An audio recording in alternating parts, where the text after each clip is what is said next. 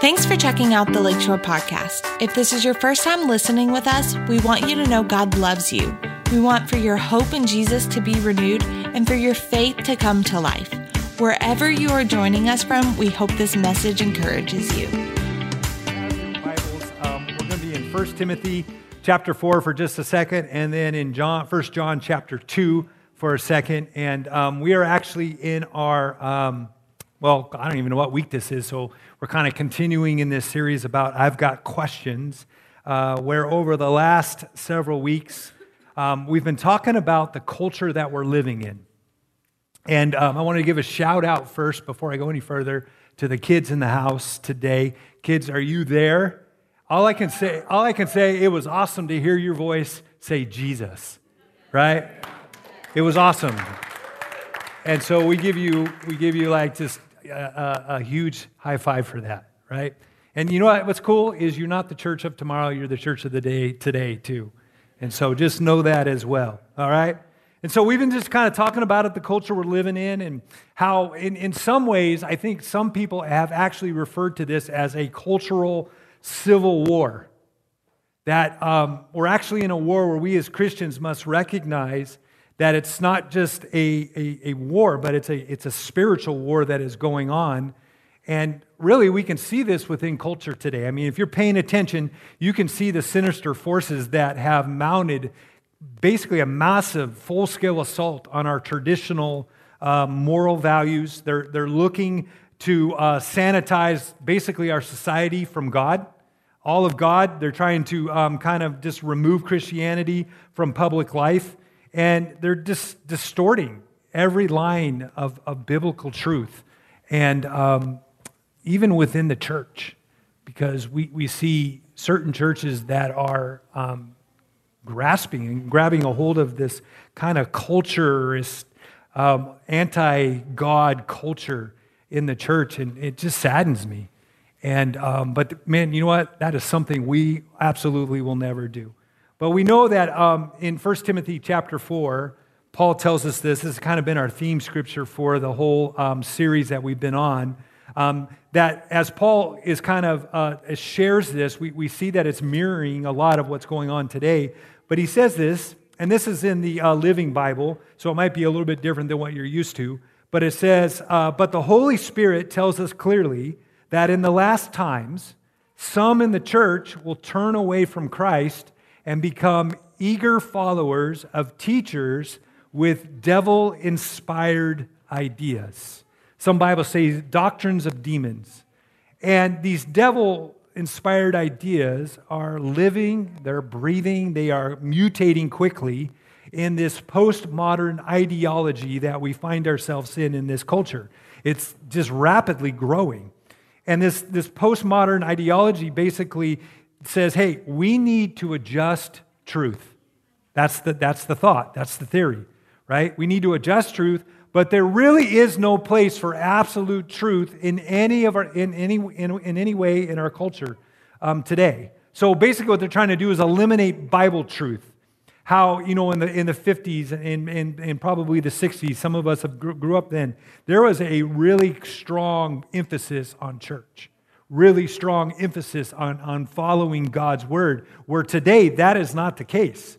As you can see, if you pay attention to the news or if you're even talking to people, that, that's no longer uh, the case. And then what they've done is they, they call it applied postmodernism, which basically then is um, absolute truth must be destroyed. God's, God's truth must be absolutely destroyed. It has no relevance whatsoever. And then what they're trying to do basically is develop their own truth that best suits their need or best suits them overall. But see, as Christians, we need to have our Holy Spirit radar up, I think. We need to begin to really begin to understand and see that, you know what, this is not a, a, a war that we're fighting with our hands or with our words. But this is a war, a war, it's a spiritual war that we need to start um, battling in prayer and with grace giving God's word as truth, but with grace. Does that make sense? Because a lot of times what we'll do is we might get defensive and we might, might want to argue with it. But sometimes I think what we need to do is just walk in love. And we've been t- kind of talking about that, about being able to just proclaim God's truth in love with grace to this lost culture, to even your spheres of influence, because all of us have those.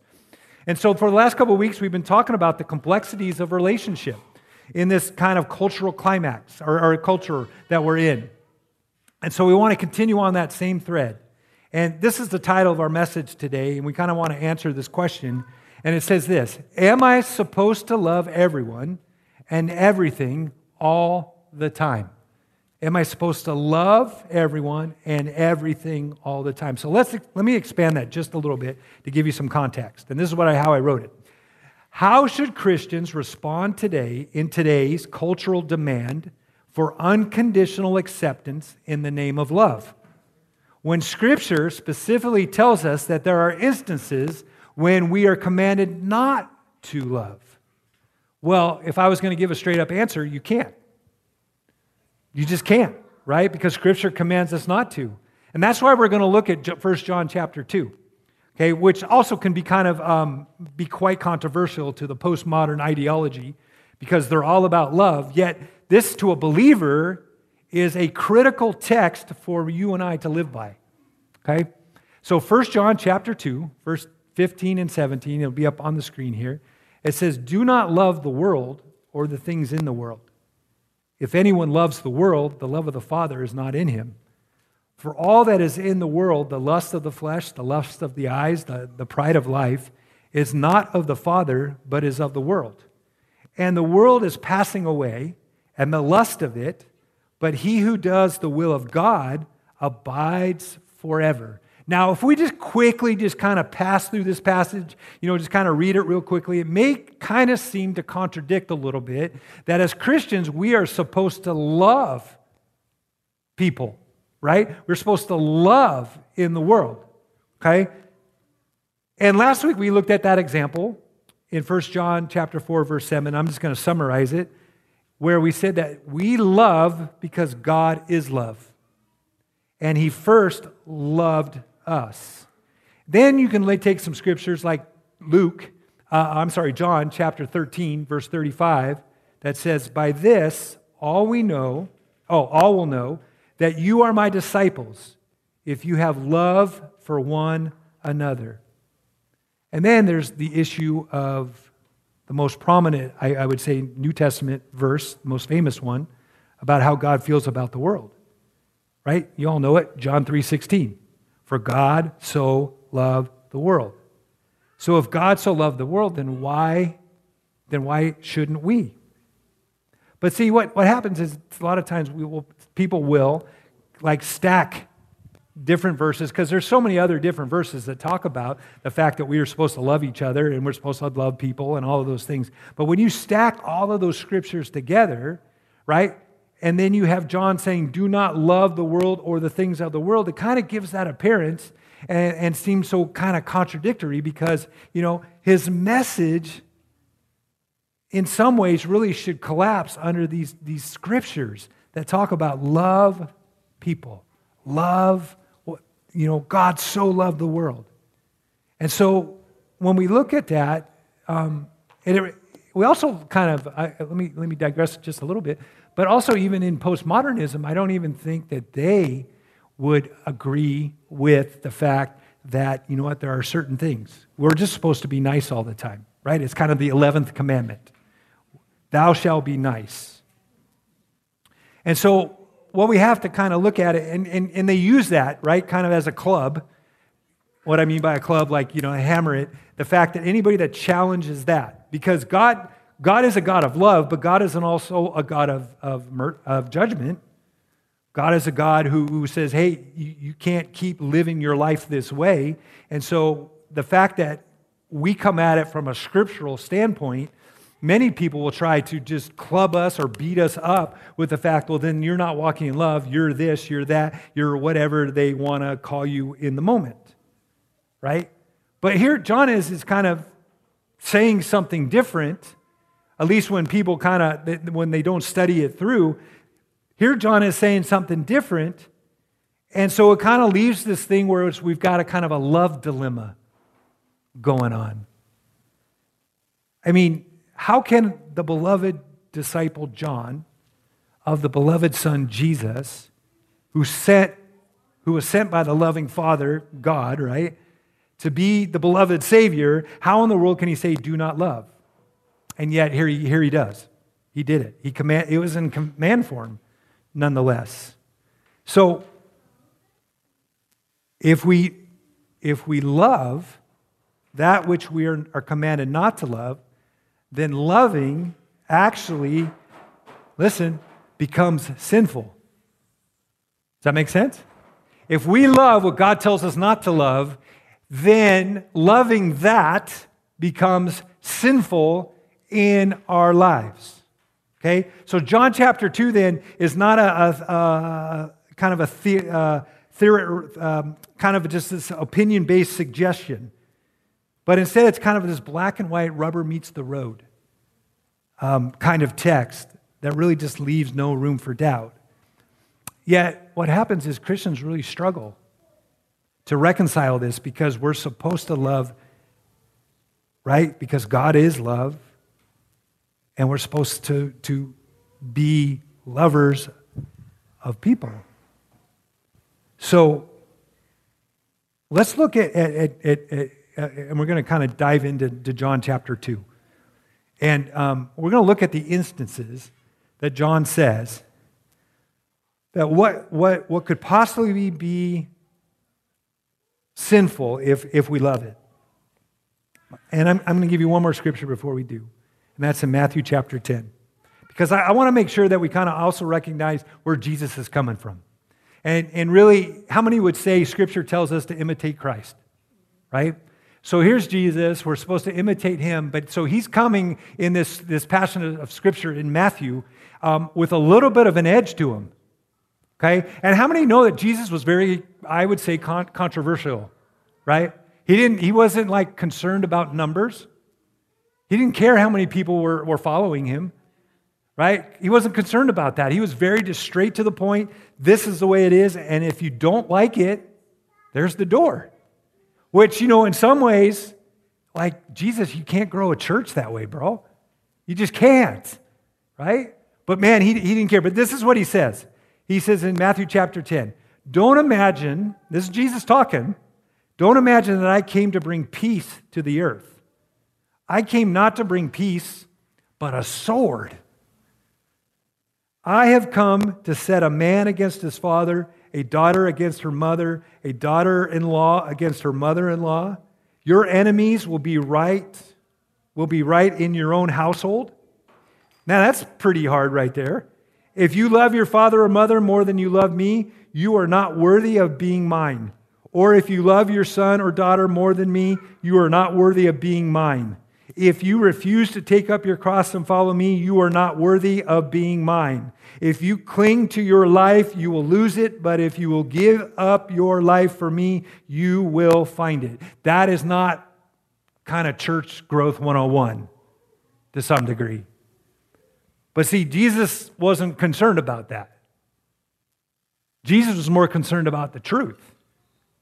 He was more concerned about the heart of a person, not about kind of being all peaceful and soft, right? I don't think Jesus was ever like soft in a way. He had compassion, right? But Jesus was also very just boom, there it is, it's in your face. Take it or leave it. If you don't like it, I don't know what to tell you, right? So here we see Jesus, right? He's not minimizing or weaponizing family relationships, just so you know, okay? Instead, he's kind of bringing a couple things to light, okay? The first is there can be no earthly human relationships, regardless of how intimate, that is allowed to detract from one's loyalty to God and His Word. That's what he's saying right? But how often there some will allow or have people in their lives where they give totally but don't recognize the fact that that person that they're giving their life totally to is oftentimes diverting them from actual their loyalty to God. and, and their, their relationship with God. A second thing is we must recognize that personal discipleship and commitment to Jesus can result in division or rejection within family relationships in this postmodern culture. So, the fact that you stand up for Christ could bring a sword into your family, could bring a sword into your family dynamics, your relationship. But Jesus was saying that's what it's going to take for you to stand up. And yeah, I, I, get it. I still love you anyways, but I, I have to follow Jesus. I have to follow what he's saying to me. I've got to focus on that. My attention has to be there. And you know what? I'm going to love you anyways. And even if you don't like me anymore, and even if, man, I'm not invited to our family, this or that or whatever, what's more important to us? What carries more weight? See, that's what Jesus is trying to get across. He's like he's saying, I must carry the weight of your love and affection over everything else. So, you know what? Jesus is just being clear about his assignment. It was not to preserve peace at all cost, but to establish God's kingdom with authority, authoritative clarity. Right? As an example, listen, his authority is an example of God's love. See, we never look at it that way, do we? We think his authority is kind of like, man, he's kind of Captain Bummer sometimes. He kind of just, you know, does things and, and says this and do this and do that or whatever. And it's kind of just really, man, that's really hard to do. I don't think I can do that. Um, i will try my best, but, you know, but, but see, the fact is, is he has this authoritative um, kind of line of, of um, discipline that you find in Scripture that is really based all in love.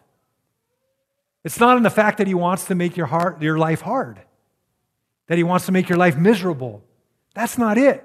See, when we find ourselves in the middle of God's will and in the middle of doing what He says, we will find that, man, that love that He has for us becomes so much greater, so much more like just, whoa, this is what it's about.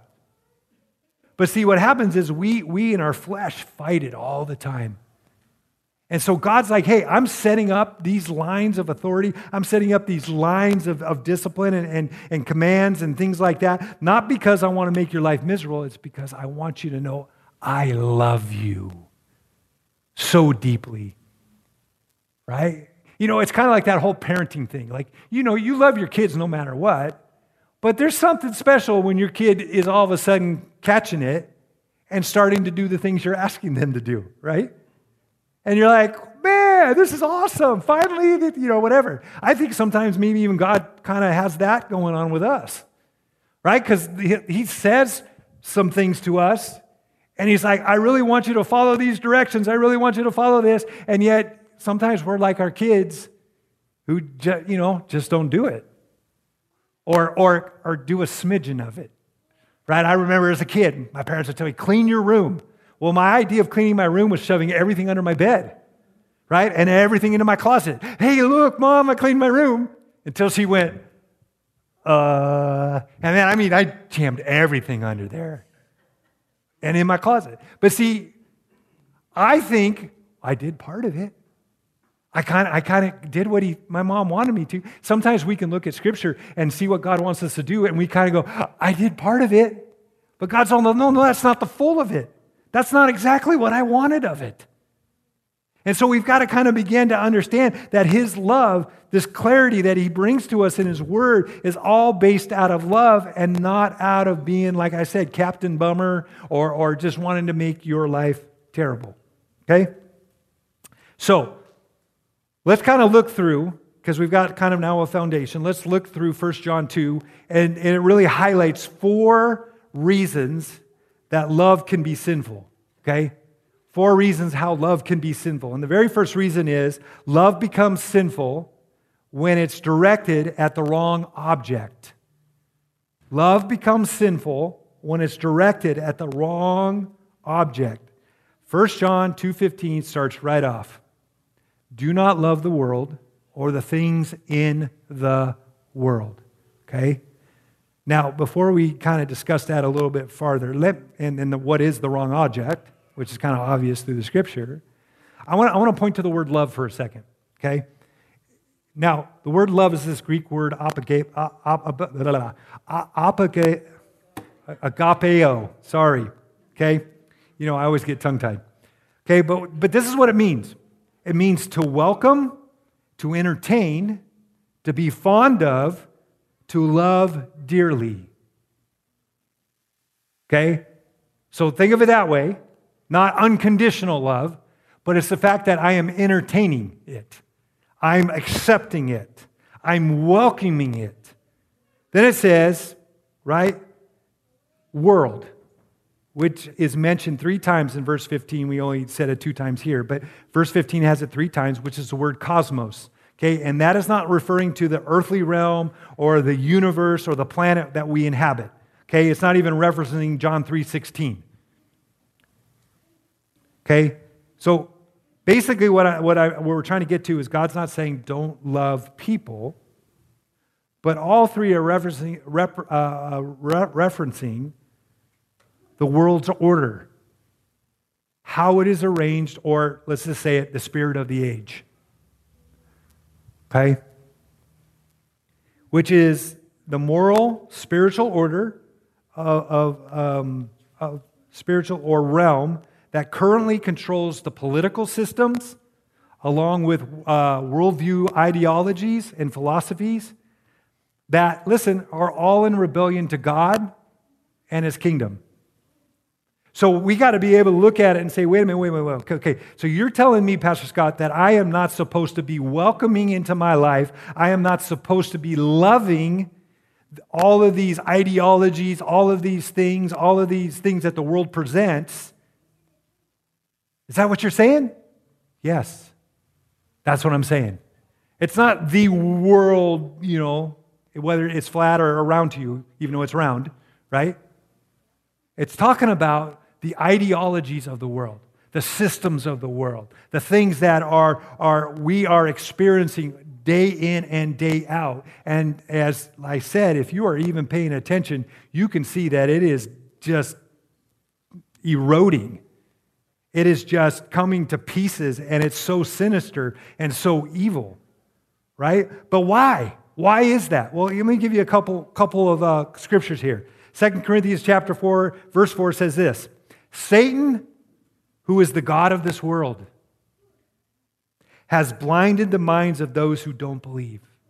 Who's the God of this world? Satan is, right? 1 John 5 19 says, We know that we are of God, and the whole world lies under the sway of the wicked one, meaning under the influence of the wicked one. And really, you could go on from there. There's so many more, right? But when John uh, refers to the world, he is referring to the world that is under the control of the adversary, our adversary, the devil, right? That spiritually and ideology, uh, uh, it, it's just at war with our king, right? And his kingdom. So that means then that the spirit of the age is the object that he's talking about. That we are not to entertain, be fond of, or to love dearly. So, love turns into sin when we engage in a love of our culture, our world. When we accept things that don't line up with God's word, that can lead us into sin. The second reason why love can be sinful is love becomes sinful when it's pointed in the wrong direction. When it's pointed in the wrong direction. Again, 1 John 2:15 says if anyone loves the world, the love of the Father is not in him. This is what the uh, Christian Jewish Bible says. If someone loves the world, then love for the Father is not in him. Kind of the same, but it has a little bit difference. Right? So that what that means then is one's love for the world is incompatible with the love of the Father. Does that make sense? It's incompatible. It doesn't go together. You can't love the world and love God. Matthew 6:24 puts it this way. No one can serve two masters. For either he will hate the one and love the other, or else he will be loyal to the one and despise the other. Another scripture is this James chapter 4, it won't be up on the board, but this is in the Passions tran- translation. It says this You have become spiritual adulterers who are having an affair, and an unholy relationship with the world. Ouch. Right? He says, Do you not know flirting with the world's values place you at odds with God? Whoever chooses to be the world's friend makes himself God's enemy. That's some pretty strong words right there. But see, that's where we then we have to look at it and say, okay, Lord, where, Holy Spirit, where? Where am I a friend? Where am I entertaining? Where am I welcoming in the values of the world into my life? Right? You know, he's not going to say, hey, you can't watch sports or you can't watch, do this or you can't. I don't think God says that, but see, it's when it, when it becomes something that we love to the point where, man, it diverts us from our relationship with God. So we can't love the world and love God simultaneously at the same time. And this is what First Peter tells us, right? Because I think this is important that we recognize and, and understand this. But First Peter 2 9 says, Our oldest person in our congregation, our community, to the very youngest in our community, they are a chosen generation, right?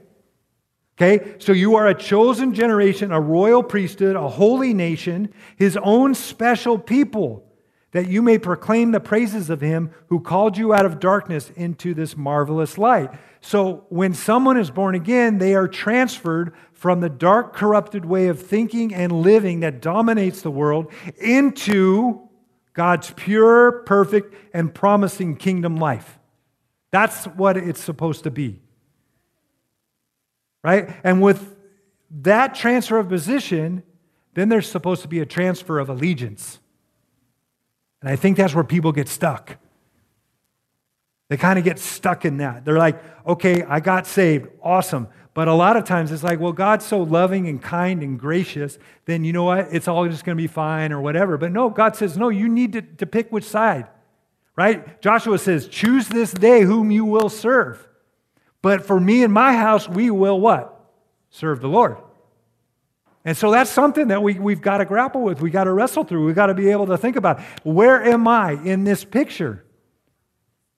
Have I transferred my allegiance? Yet, here we have John 2, 2.15 indicates that our love is still for the world, then that means that, you know what, it signals that our allegiance hasn't changed. If we are still focused, welcoming, walking according to the ways of the world, And you know what? Our, tra- our allegiance hasn't changed. Any, really. Other than maybe the fact that, you know, you feel like you got the golden ticket and you're going to, going to heaven. You know, Willy Wonka and the Chocolate Factory? The old version, not the, the newer one. I, I like the old version. Can I get an amen? Yeah, maybe? Okay. All right. But see, that's the thing. We think sometimes just getting saved, that's the golden ticket.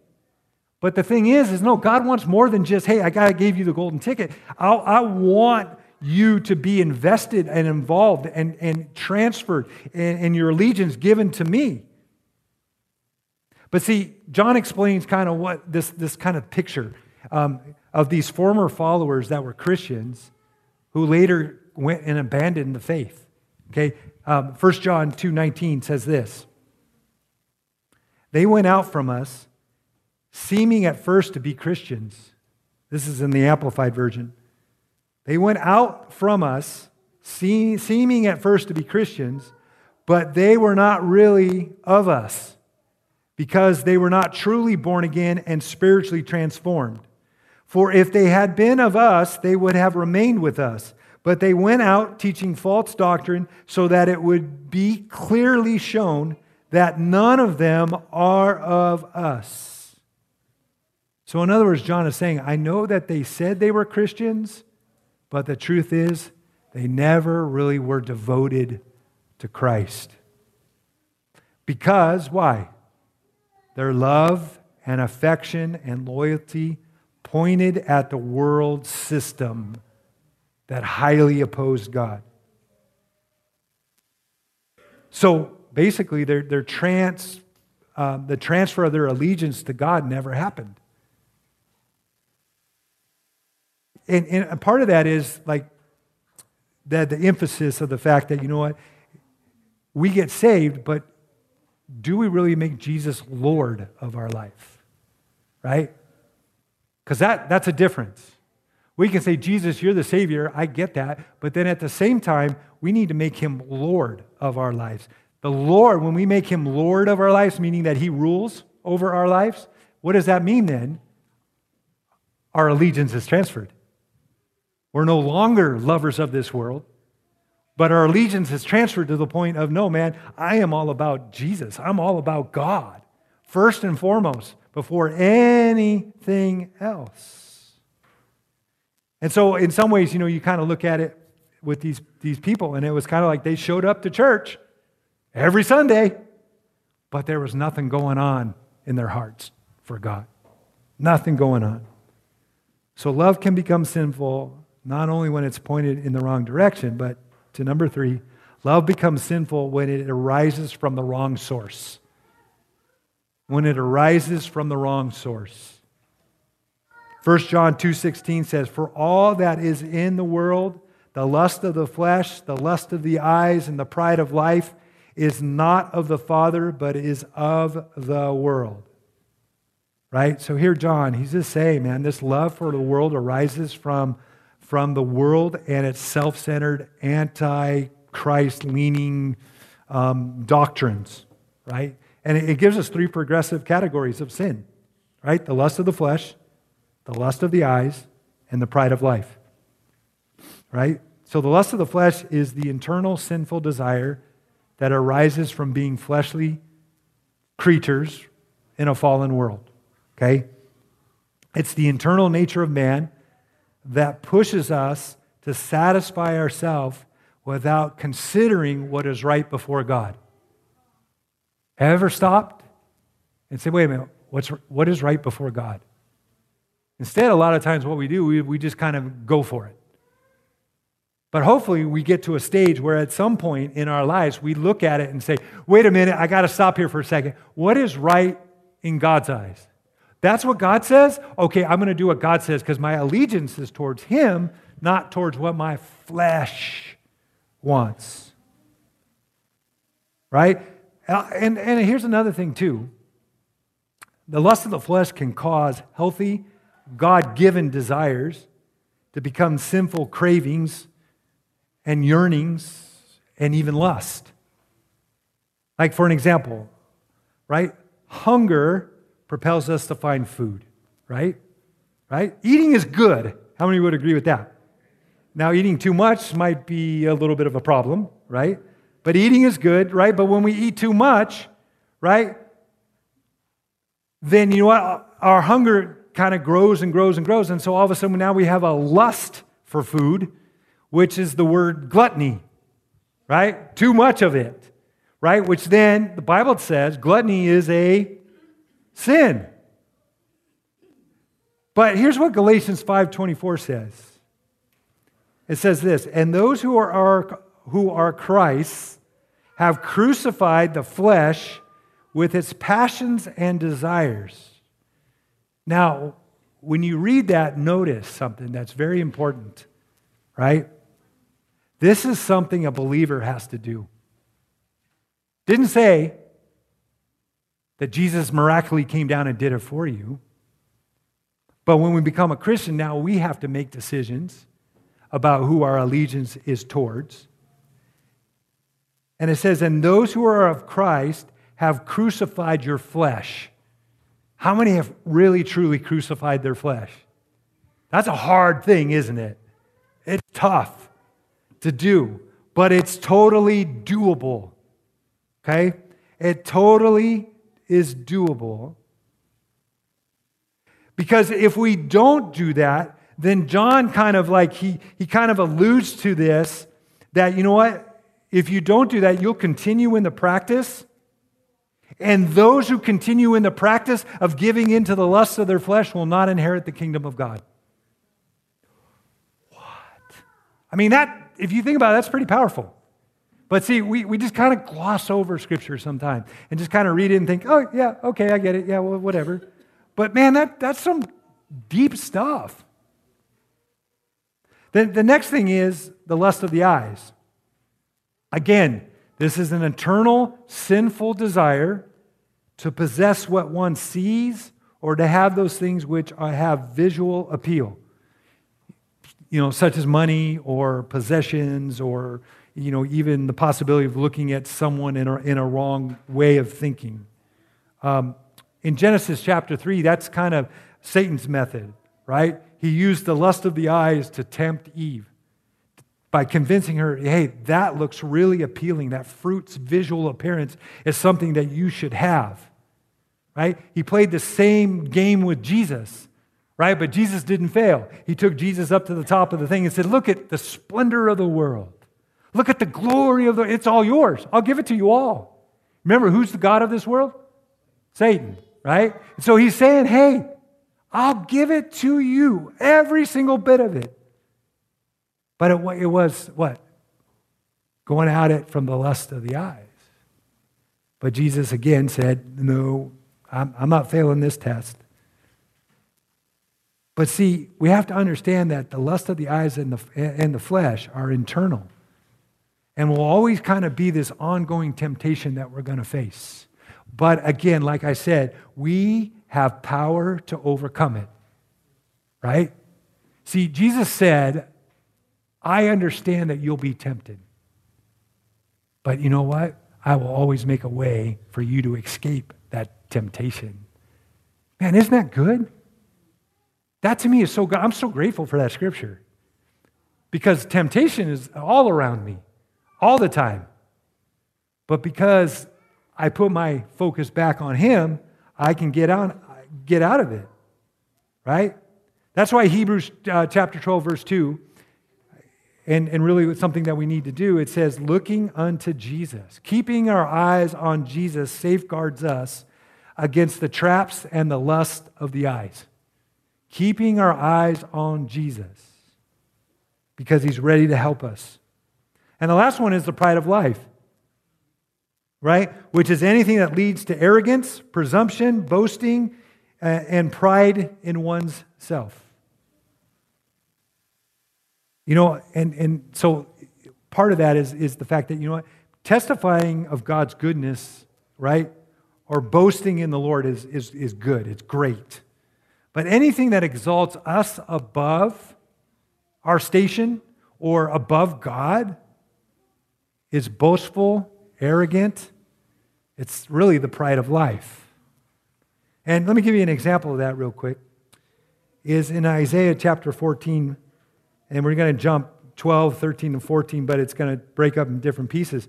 But see, that was the very reason why Satan was expelled from, from heaven. It's, it says this in verse 12 How you are fallen from heaven, O Lucifer, for you have said in your heart. Notice where, notice where it starts. Where's it start? In the heart, right? And then from the heart, it comes out of your mouth. So that's why we got to protect our hearts. But he said, For you have said in your heart, I will ascend into heaven, and I will exalt my throne above the stars of God. Above the stars of God. Then he says, I will be like the Most High. No one can be like the Most High. And then I, I, Proverbs says this, uh, 16, 18 says, Pride goes before destruction, and a haughty spirit before a fall. So we can see that pride, the pride of life is really an evil temptation. It's one that does not come from God, it comes from the world. And it seeks to elevate itself above all others and to fulfill all of one's personal desires. Right? And, and if this continues in one's life, it, it basically what it does, it renders you ineffective for the kingdom because of your arrogance, because of your pride. Because what happens, it begins to shift. I did it. I give myself more credit than I give God credit for. And you, people, people can see that, but it rendered you kind of ineffective. So we, we, we can't live in that frame of, of mind. But again, right? If we put our eyes on Jesus, we allow the Holy Spirit to do a work in us, then you know what? We can have victory over it. And let me give you the final, last important point. Number four love becomes sinful when it leads us to the wrong eternity. 1 John 2:17 says this, "And the world is passing away, and the lust of it. But he who does the will of God abides forever."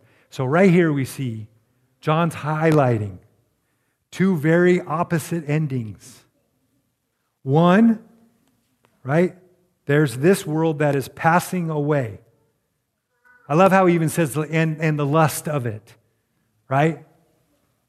So, this temporary system that is being influenced by the devil or by the deceiver, that is full of lust, rebellion, and anti God theology, is coming to an end.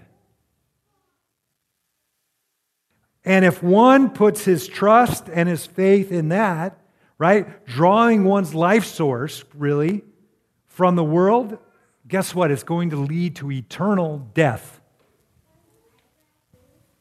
This is what Proverbs chapter 14, verse 12 says.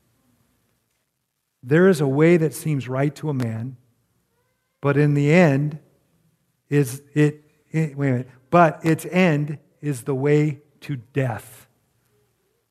Right? Wouldn't you say in, that's the culture of today? I mean, it's all about what I oh, what makes me happy. Yeah, it's about my feelings. It's about what I want. When, when God's word tells us, man, there's a way that seems right to a man, but you know what? All that's going to do is lead you to eternal death. But there's another alternative ending. The second ending that there is one true God who will abide forever, right? And John promises that the ones who keep on habitually doing the will of God and stay focused on Him will abide and have eternal life forever with Him. Can you see the two opposite, the, the, the two choices? There's two choices in that. I'm going to give you this, this last scripture. And uh, uh, Andrew, if you want to come up uh, and, and back me up here. But in John 3 36 says this this is in the message version. Whoever accepts and trusts the Son gets in on everything, life complete and forever. And that is also why the person who avoids and distrusts the Son is in the dark and doesn't see life. All he experiences of God is darkness, and an angry darkness at that. So, get the picture of this. And what basically what John is saying here too is that everyone lives for eternity. Everyone does. But it's where you choose to end up that becomes the factor. Right? And so we have to recognize that, man, that, that in our life, there, there's major decisions, points in our life but you might say, well, man, Pastor Scott, I already know I, have got the second option. It's I'm good. So then, if that's, that's the case, then I would just challenge you to, to look at it and be able to say, again, to the Holy Spirit, where in my life have I given place? Have I welcomed? Have I um, entertained my, the, my love for the world?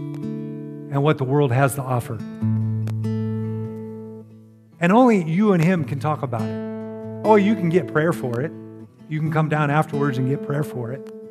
But really, this is a, a thing where, man, the Holy Spirit has to shine that light and be able to say, hey, this is an area of your life that I need you to correct, that I need you to get off that train. Right? And how you get off that train is one, one is repentance. And then two is to say, all right, I'm changing.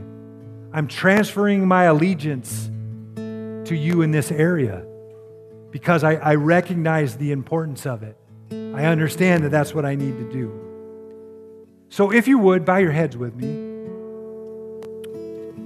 And I want to just pray this prayer as we end. Holy Spirit, we come to you really in humility, really in a sensi- sensitive place. And we ask, Holy Spirit, would you help us to understand the areas of our life? I pray that no one has these areas, but if there are, areas in our life where we have entertained, we have given our love and affection towards the world. Because we don't want to live in sin. We don't want to live the double life or whatever it is. But Holy Spirit, share that with us. Open our hearts to that. Help us to see and then help us to, to repent before you. Repent to the, to the King, to our Lord and Savior. And then help us to, Lord, to, to even make you Lord of our lives, meaning everything is surrendered to you. And so I just ask that upon our people today, even in my own life. I ask that upon all of us in this community right now that you would speak clearly, you would speak loudly if you have to, and then that we would put ourselves self in a position to surrender totally to you, and that we would love you more than anything else. Because we recognize today that that's important. That, that is priority number one.